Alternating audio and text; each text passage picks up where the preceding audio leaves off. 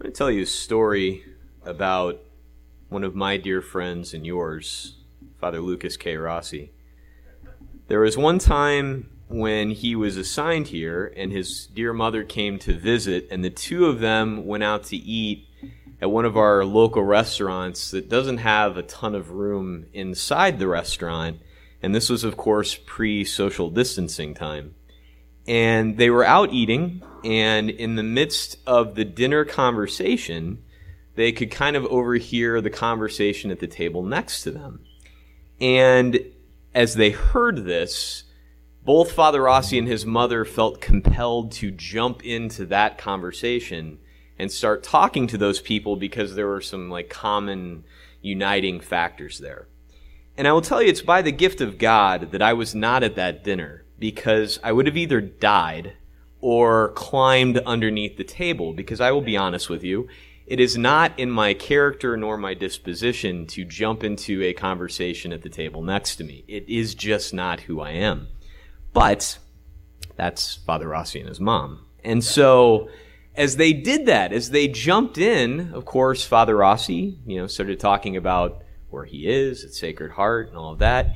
And it led to a conversion. That gentleman is a very faithful member of our parish now. I don't know if he's here right now. I don't see him. But it's incredible. It's incredible the way that God works through the gifts and the characteristics that he's given us. And the beautiful thing is is that in his infinite knowledge and wisdom, and I would say sense of humor, he knows that we need diversity in the midst of that, and yet we're all one in the body of Christ. If all priests were like me, the church would be very boring. If all priests were like Father Rossi, I don't even want to imagine what that would be like. But we need us all. And I'll tell you, there's a beautiful thing to see on the Catholic News Herald, our diocesan newspaper, on the website right now. They did a video uh, in which all of us priests submitted like a 15 to 30 second clip of just letting everybody know how much we miss you. And it's true, and we do. And I will say it proves that I'm not very good with the old technology. I didn't do it in like the right way. I was vertical. It should have been horizontal and it just didn't look great. I'm not a technology guy. I should have asked for help. I didn't. But it was so beautiful to see this huge diversity of priests. I mean, this is just in one diocese, and we are all very different. But the beautiful thing is, is that it's not some just sort of like monolithic thing. It's not like, you know, the priests of a diocese are stormtroopers from Star Wars. So we all just look the same and go out there and we're clones. No. God has a way of, you know, using what he's given us and taking it out there into the world and how beautiful it is when all the different parts work together. And we know that this can be difficult. I mean, think back to school when you had to get together and do like a group project, right? I mean, that was the, the hardest thing. And inevitably, I'm sure half of us know that feeling of, I'm the one who's got to do all the work, you know, and you get it all done. And that, but when a team works together, right? I mean, okay, Michael Jordan is fantastic, but who is he without Scottie Pippen and John Paxson and, God forbid, Dennis Rodman, right? I mean, it's like you need all of these different forces working together. And when the many pieces come together as one, it's a thing of beauty. And the fact of the matter is, we're created in the image and likeness of God. And as we'll reflect on next Sunday for Trinity Sunday, it's not as though God is just alone out there in the universe forever. No, I mean, God is a communion of persons. And today, as we reflect on Pentecost, on the birthday of the church, on this outpouring of the Holy Spirit, of the love and the communion of God upon the apostles and them spilling out of that room. And I'll tell you, even if we can't do all of the tongues of fire, we are getting some of the mighty wind today, which frankly, as we're outside, I'm grateful for that because it's a lot more comfortable when I'm wearing my vestments. You know, to think about the fact that God pours his very presence out upon those apostles and the very name which means to be sent, right? and they go out into the world, speaking in the language of all of those that are gathered. And my brothers and sisters in Christ, I can't help but think how appropriate it is that we're on the front lawn of the church, right? That we're on the front steps.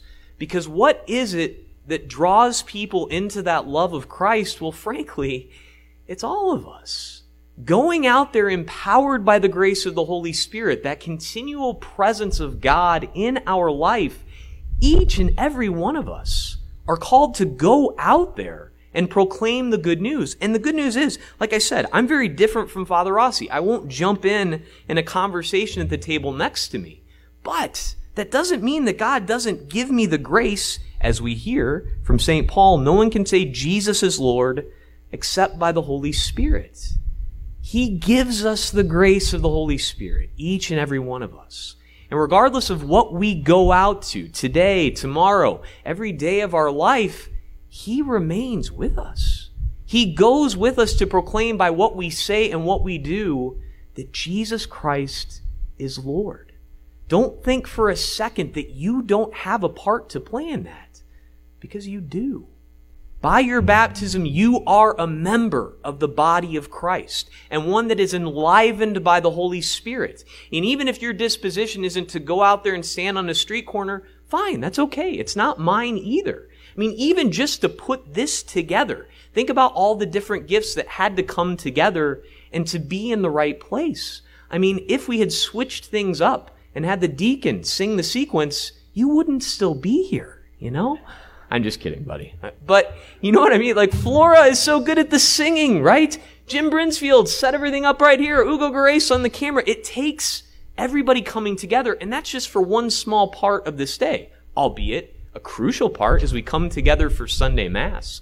But I will say once again, it's beautiful that as we're here, the bishop has still lifted the obligation, right? You are still not obliged to be here. If you were still at, at home in bed, I mean, you wouldn't be committing a big sin. And yet, you're here. Why? Not because you have to be, but because you want to be. And that's what the world needs.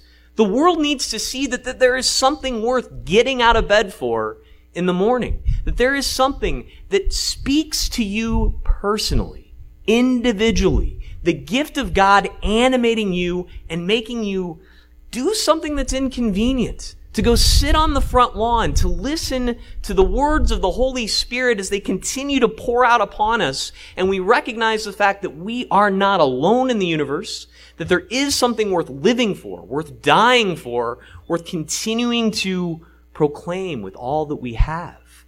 Yesterday, we concluded at the Mass the reading of the book of the Acts of the Apostles. You know, and today we got the very beginning again. We went back to chapter 2. Well, there's 26 more chapters in that book that explain the outpouring of the Holy Spirit. What happens as the gospel goes from Jerusalem to Judea and Samaria to Rome and to the ends of the earth. I know that there's a movement right now called Acts 29, which I think is a beautiful name. I know nothing about the, the group, so don't quote me on that. But I like the name because we continue on in the history of the church. The church continues to grow and expand, and the working and the grace of the Holy Spirit continues in each and every one of our lives. Just like it did in that restaurant that night when Father Rossi started talking about Sacred Heart to someone he had never met before. And now we have another Catholic. The fact of the matter is, we're called by our day to day lives to ask God to continue to pour His very presence into us, to continue to go out to our own corner of the world and proclaim the fact that we have hope, that love is real, that Jesus Christ is Lord. And the beautiful thing for us is to know that He does provide the grace to do just that. The important thing for us today on this Pentecost is to pray for the grace to once again be open to that reality to know that it is the truth, to know that there is something in this world worth living for, worth dying for, worth even being embarrassed for, right? Going out there and telling people, I am in love. And I am in love with Jesus Christ. And to say that in whatever way that we do in our own specific ways out there, it's the glory of the church, unified in the love, the death, the resurrection of Jesus Christ, and diverse in the countless ways in which He's made us. The great thing is, is all of that comes together in the one holy Catholic and apostolic institution that we call the church. How blessed we are to get to be a part of it, even on this day in the year 2020, that we continue to witness by our very way of life that the Holy Spirit continues to be poured out upon us, that the church continues to be living and active, and you, my brothers and sisters in Christ, myself as well, we get to be a part of that reality that continues on and leads all people to Jesus Christ. Praise be Jesus Christ now and